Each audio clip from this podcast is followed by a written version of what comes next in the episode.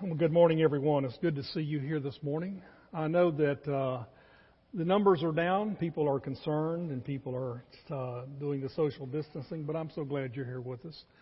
Um, I want to encourage you whenever you are around people. Uh, you know, you know, we're not the police here, but wear a mask. Uh, if you're sitting around by yourself or what have you, then that's fine. But we're just trying to help uh, protect our congregation from any germs. So just uh, be considerate that way, and maybe wear a mask whenever you're in a in the group and talking to somebody up close, that sort of thing. Um, years ago, when I was at another church, a man came into my office one day, and he said, "Now, Pastor," he said, "I need to talk to you." He said, "I'm feeling terribly guilty."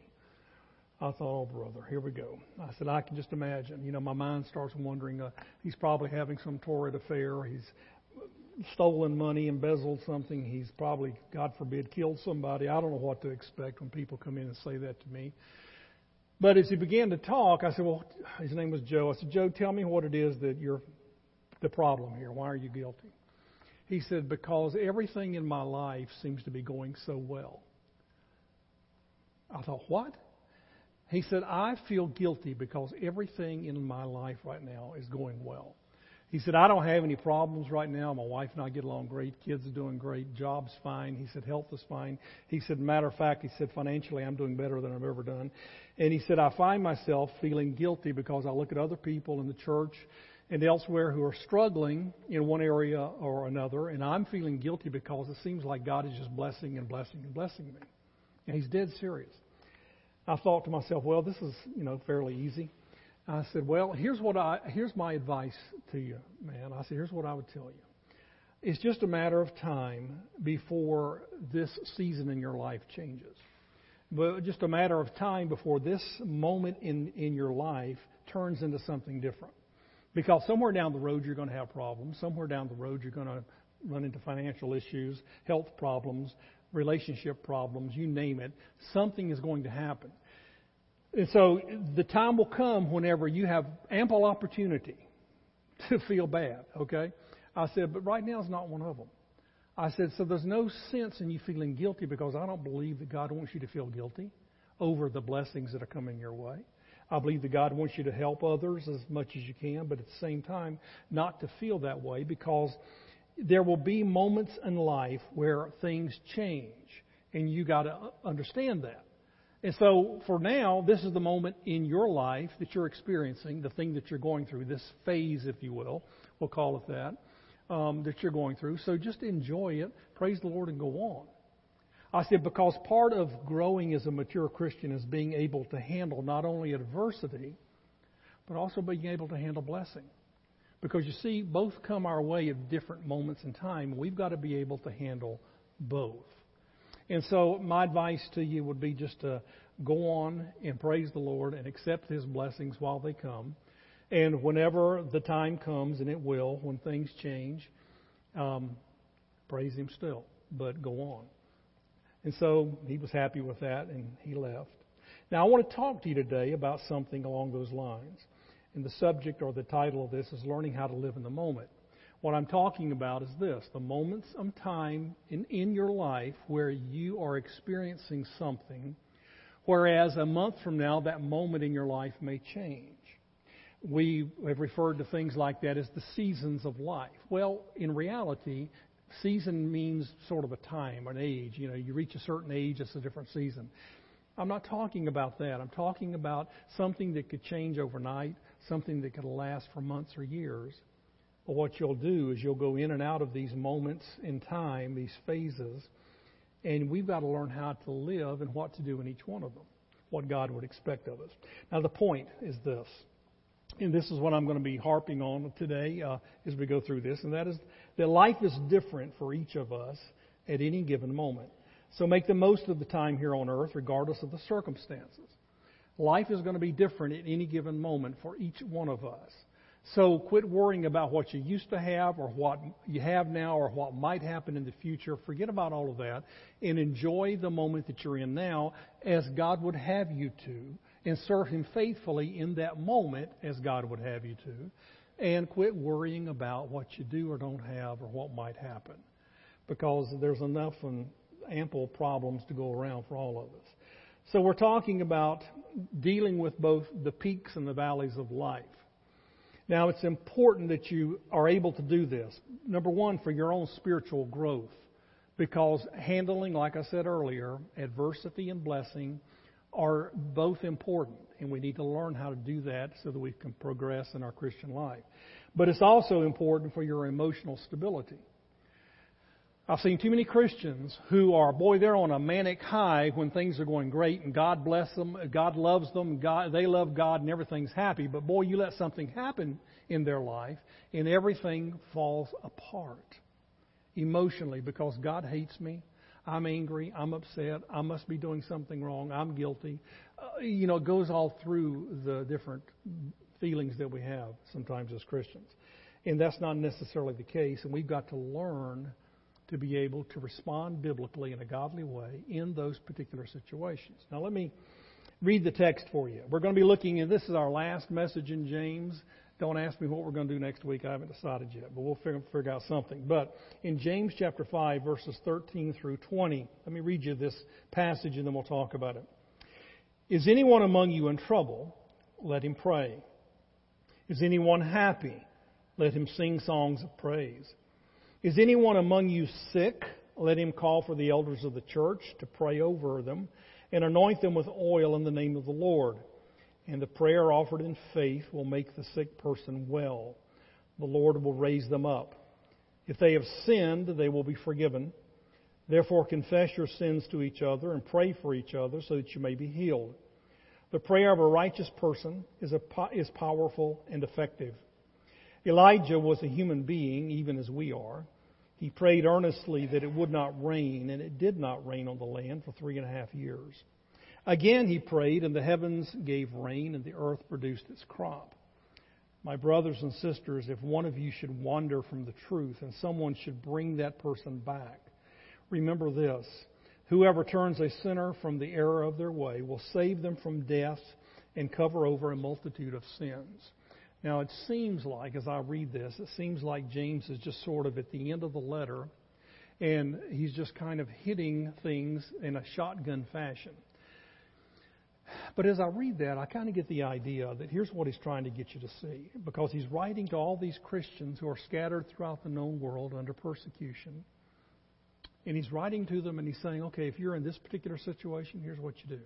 If you're in that situation, here's what you do. In other words, whatever season of life or phase of life that you find yourself, whatever moment it is in time for you, then here's what you need to do.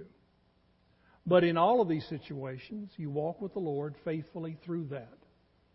Now, what I want to do today is look, I want to take you through these situations that are mentioned here, these moments in time or moments in our lives that we all go through.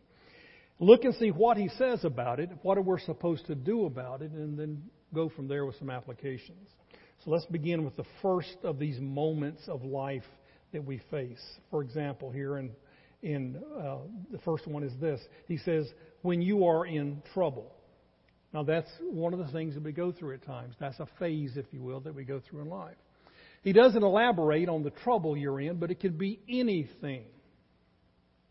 Maybe it's financial problems that you're having. Maybe it's relationship problems that you're having.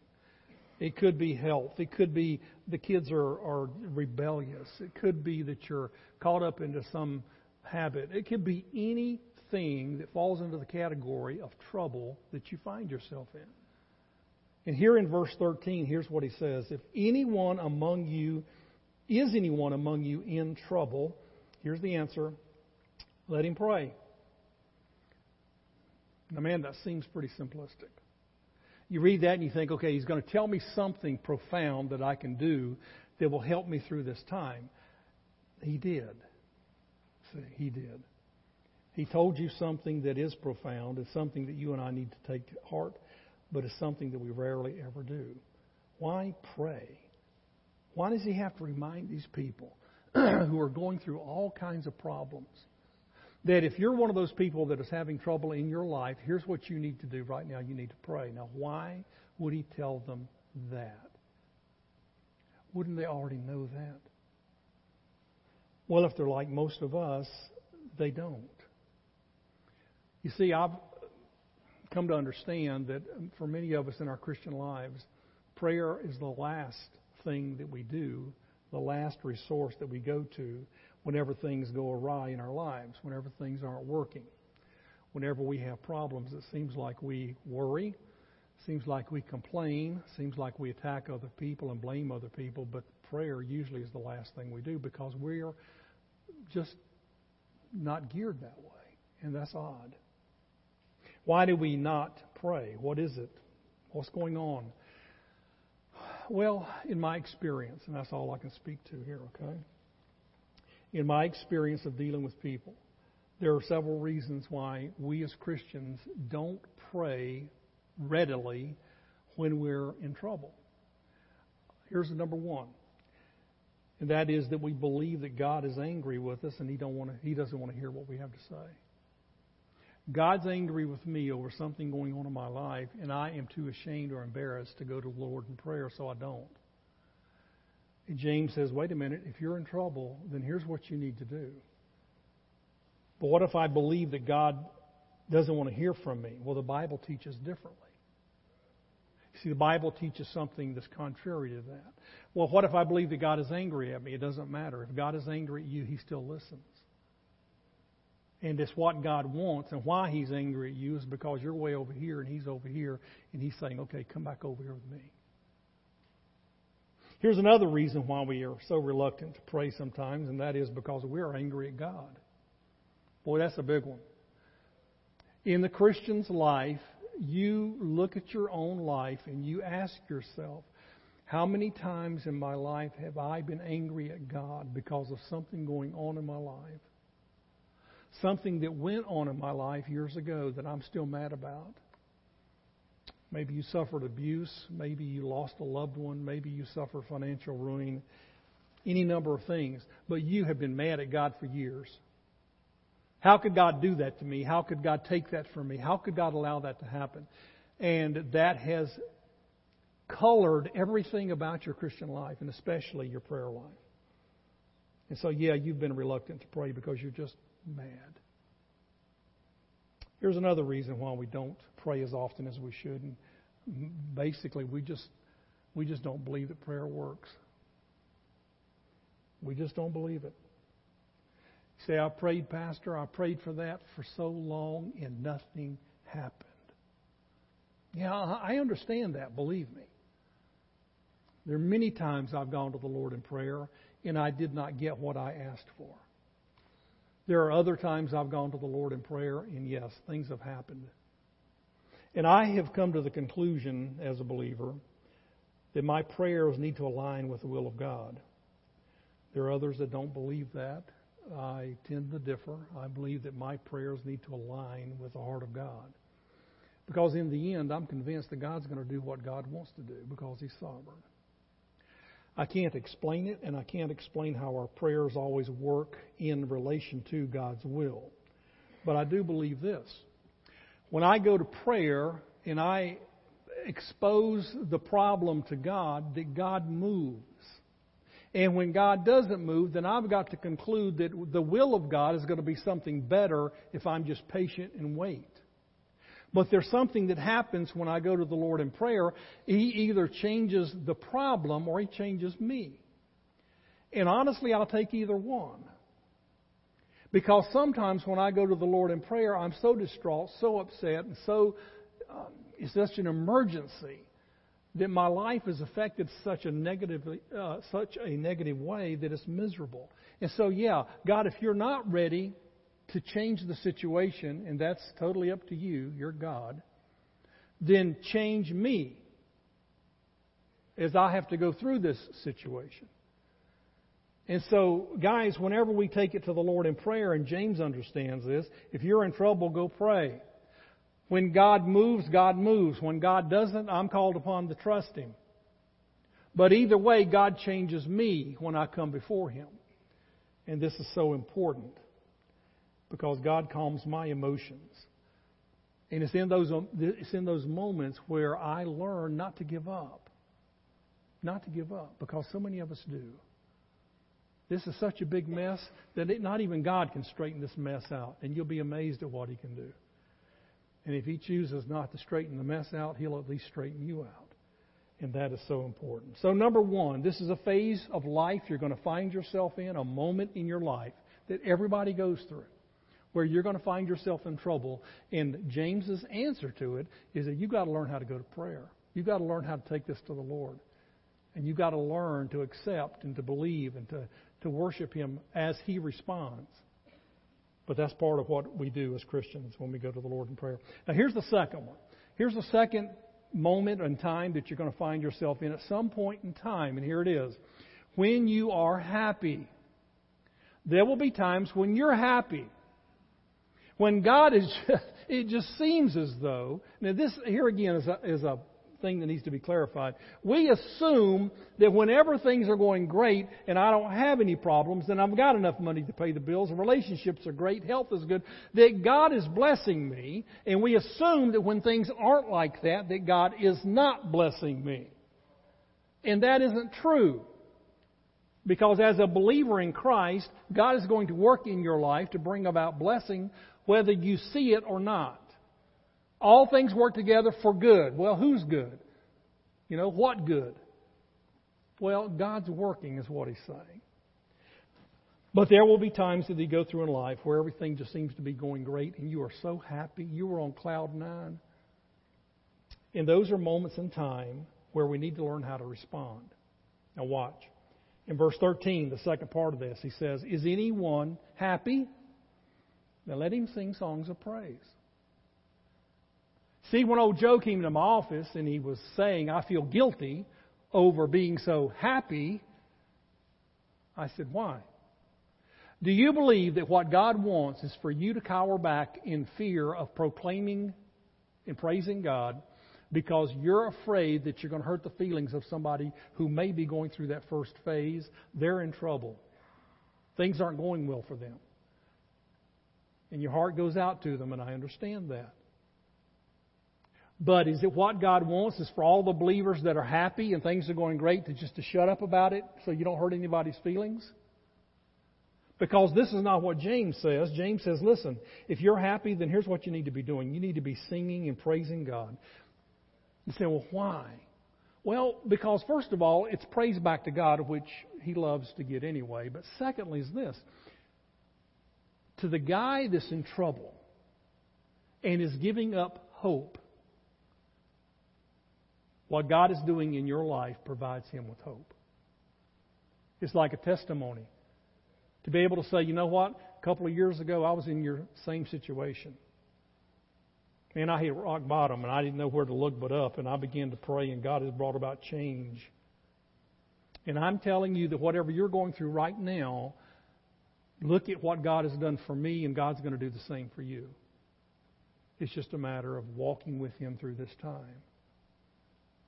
And so it almost is, is if you are a living testimony. You're giving God the credit. So, yeah, He says to you and me, if you are happy, how does that little song go the kids sing? If you're happy and you know it, say, say amen or what? I forgot the song. Somebody help me out here, okay? Yeah, is that right, Robert? All right, I think so. Okay. But we need to. That's important because both of these times are complete opposites but both are times in your life that you're going to walk through. And you need to learn how to deal with it. Here's the third one that you're going to face sometimes, and that is when you're sick. There's a whole separate group of people here that he says, okay, you guys are sick, so here's what you do. Look at verses 14 and 15. Is anyone among you sick? Let him call the elders of the church to pray over them and anoint them with oil in the name of the Lord and the prayer offered in faith will make the sick person well. The Lord will raise them up, and if they have sinned, they will be forgiven. Now, what's the answer? Okay, if you are sick, and that's the phase of life that you're in right now, that's where you find yourself, then what do you do? Well, you call for help. That's the answer. You seek help. Now, in this particular context, he's saying, look, you call the elders of the church and let them pray over you and anoint you with oil. Now, there's a couple of different viewpoints on this anointing with oil and praying over people. Let me share with you the two different, two different points of view. Which is real? Which, oh, I'm sorry, which is accurate? Which is true? Well, they both are. Either one or both is accurate, biblical, and true. I'm telling you that because what is James talking about in this context? I'm not sure exactly. I would take either one and say that either one of these are true, both are true, and both can be applied and still be biblical. Here's the first interpretation, you, if you want to, the first way of looking at this passage, and probably the most popular in uh, view of the, of the passage, and that is this that the oil in here represents or symbolic of the Holy Spirit. Throughout the Old Testament, the Holy Spirit was symbolized with oil. Olive oil is what they're usually talking about. It would be a, a situation where you're setting this person apart as a special case, anointing with oil and drawing God's attention and drawing our faith to this particular sickness, to this particular problem. You're setting them apart, and as an expression of faith, you anoint with oil and pray over them. We've done that before here in this church. It happens a lot in other churches. This anointing with oil and setting people apart for a special purpose or plan or need is found throughout Scripture. You go back into the Old Testament, you find the kings being anointed with oil. David was anointed with oil when he was a teenager, before he ever became king, as a sign or a symbol to the people that he was set apart. He was special or different. So to say that it is, is uh, not something that we should do today is not biblical because in the Bible it's perfectly acceptable and, and it's a good thing to do. So it, this is the, the first point of view, if you will, or interpretation, that it is an expression of our faith. Here's the second one. Now, again, both are true. And that is that the oil represents medical treatment. The oil might represent medical treatment. Now, let me explain that because a lot of times we're puzzled by this one because how could anointing with oil be this, compared to applying medicine? You got to remember, you're back in the first century, okay? They don't have the pharmacies like we have today. They don't have the the medical breakthroughs that we have today. They don't have the medicine. But what they do have, and what really developed through the Greek Empire when the Greeks were in charge, they advanced society leaps and bounds. And in one of the areas that they did that was in what would be termed medical treatment. The use of herbs and spices and in medicines, plants, and so forth. And in the application of it, they would always mix it with olive oil as an agent to apply it. That was just a, a way of doing it. Here are some of the things that would be mixed with olive oil in the first century and used as medicine. Watch. Frankincense was added to olive oil and used for medicine. Myrrh, aloe, myrtle, rose of Sharon, hyssop, spikenard, cassia, cedar wood, anise, garlic. The list goes on and on because they had learned by trial and error that if you do these certain things, it helps. They would mix up an oil mixture and, and apply it to a leper to relieve their pain.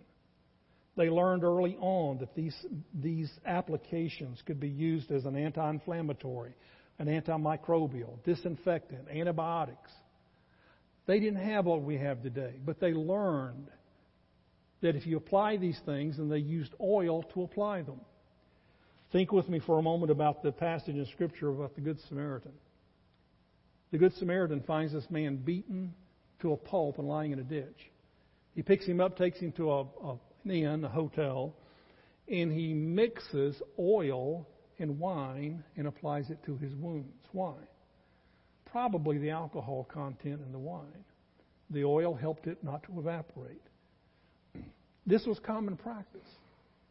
Now, here's the point. This is a possibility, and I don't know the answer to which is which, okay? But I'm just saying they're both perfectly biblical. Could it be that what James is saying is that if anyone is sick, you gather together with him, you anoint him, or provide medical treatment and pray over them? Could be. I don't know. But either one is true because if you're sick, you need to ask for help. Help includes physical, medical treatment and spiritual treatment. And so either and both are perfectly, perfectly acceptable and true. And so that's what I believe as we look at that passage in James that he's talking about. If you are at this phase in life where you are struggling with sickness, then deal with it. Seek help, both physical and spiritual help. Now, notice at the end of that verse, he says, let me go back and read this. He says, if they have sinned, they will be forgiven. Now, I don't know, but it seems like James is assuming that the reason they're sick may have something to do with their sinful lifestyle.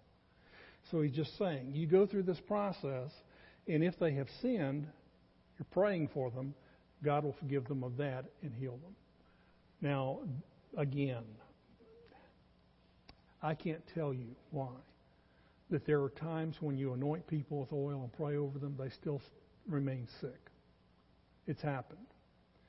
But I believe that is a practice of the of the church that we do that when called upon.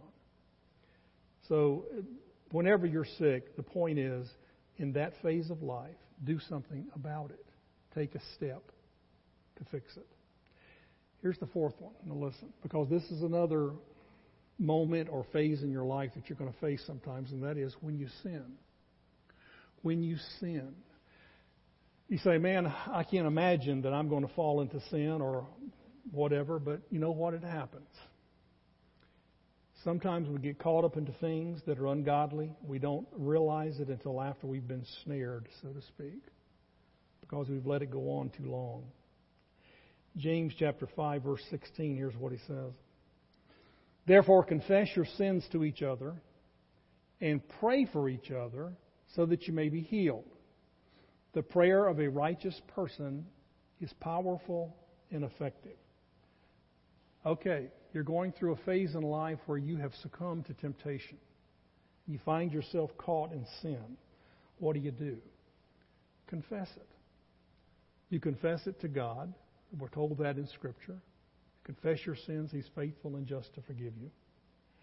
But James brings in this idea now of confessing to one another. What is that all about? I mean, the very thought of that makes you shudder.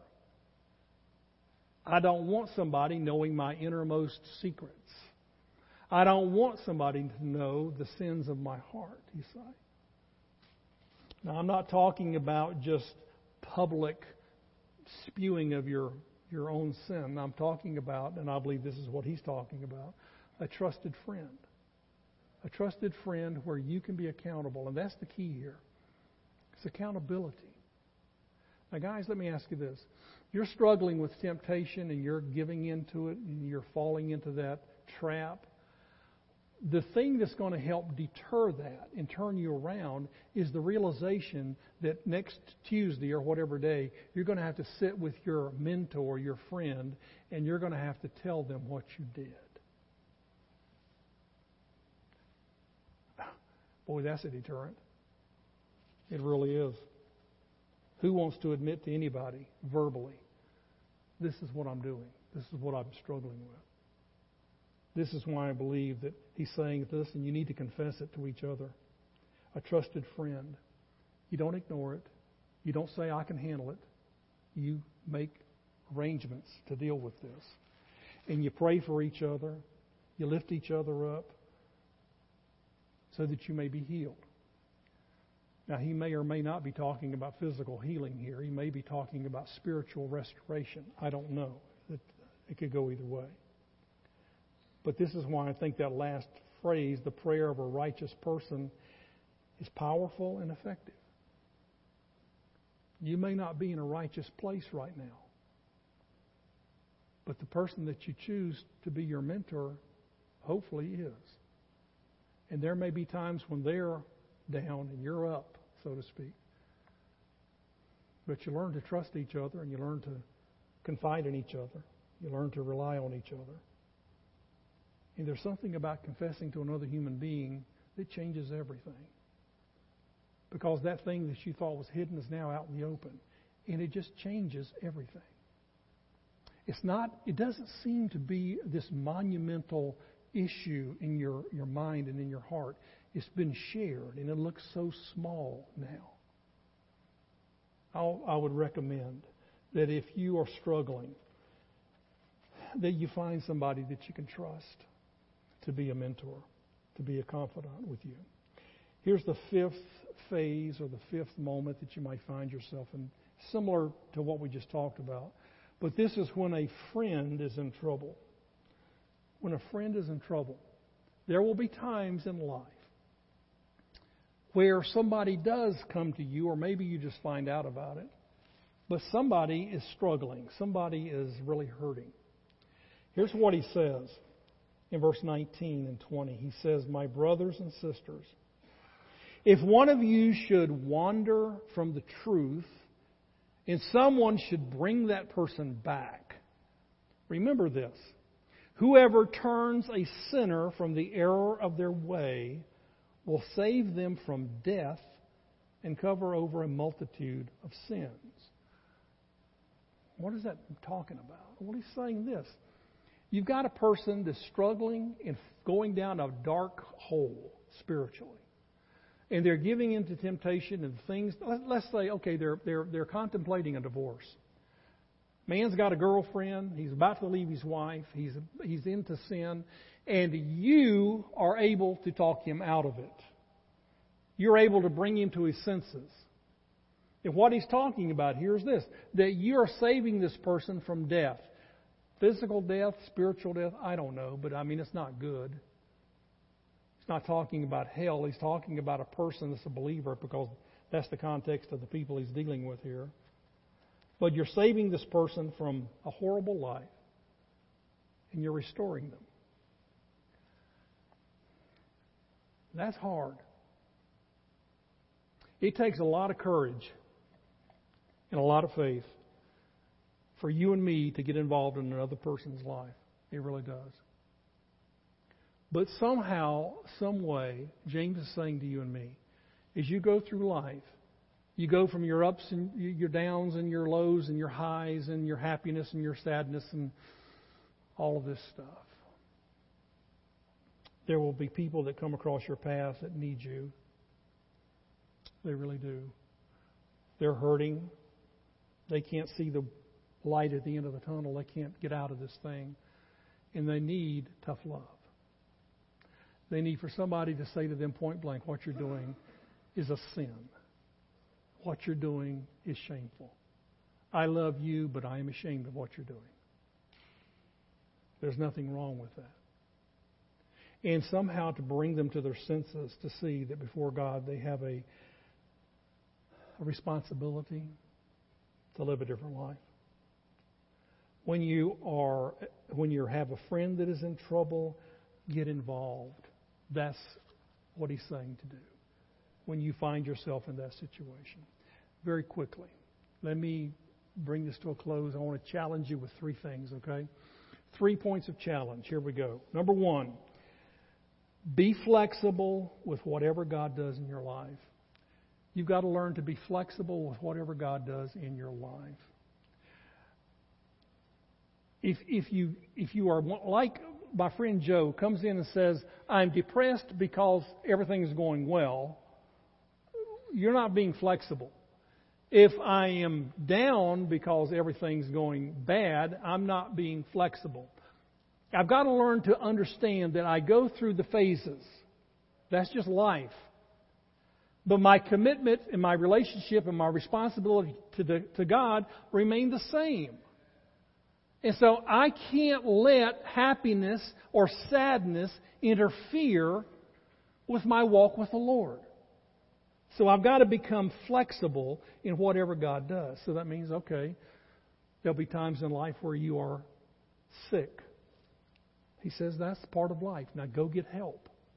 There'll be times in life where you're happy. He says that's part of life. Praise God. Thank Him. Praise Him. Let people know.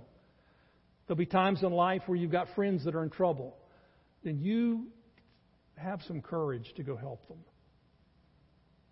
There'll be times in life where you find yourself giving in to temptation and to sin. He said, You've got to wake up. You better wake up.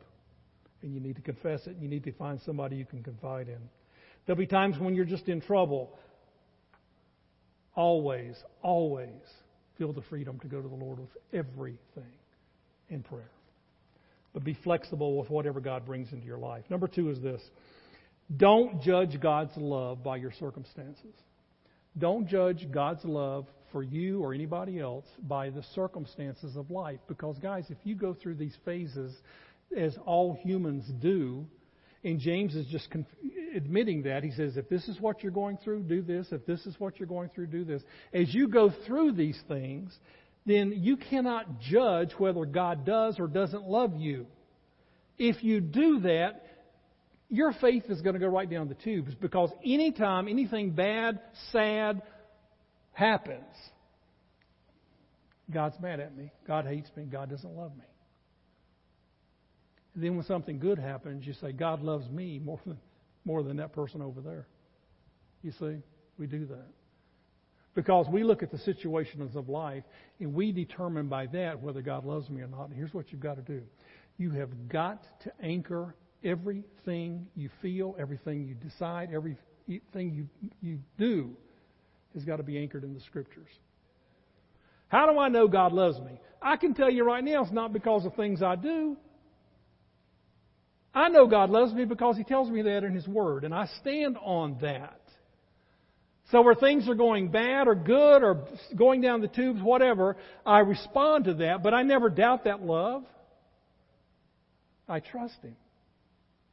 And that's what you and I have got to do. Don't judge God's love by the circumstances of your life. Here's number three, the final one.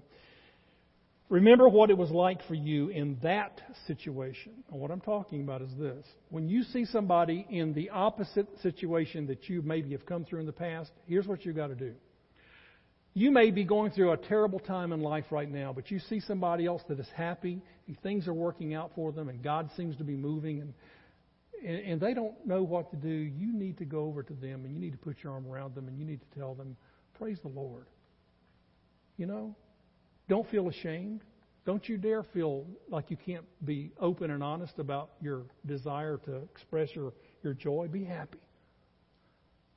Somebody's sad and going through a hard time, be able to go over to them and say, you know what, a year or two ago I went through the same thing. And I want you to know I'm here to pray for you. I'm here to help you. I'm here to help you with anything I can. But I remember what it was like. See, I remember.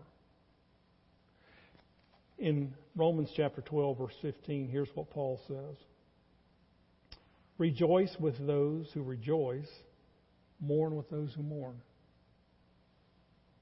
What is he saying? Well, remember what it was like for you when you went through that time, that phase in your life. I want to leave you with the, the thought that I began with, and that is this something that I want you just to remember, and that is this at any given moment of your life. Your life will be different than it is for somebody else. But make the most of life regardless of the situation. Go back to what he said. If you are this, then respond this way. If you are this, respond this way. Everybody's different at different times. But our faith, our commitment, our devotion are all the same. Or at least it should be. That's what we've got to stand on. What I'm in now, a year from now, I may not be. What I'm experiencing now, the sadness or the joy, a year from now, I may not be. But while I am here, I will do what God has called me to do. That's all I can do.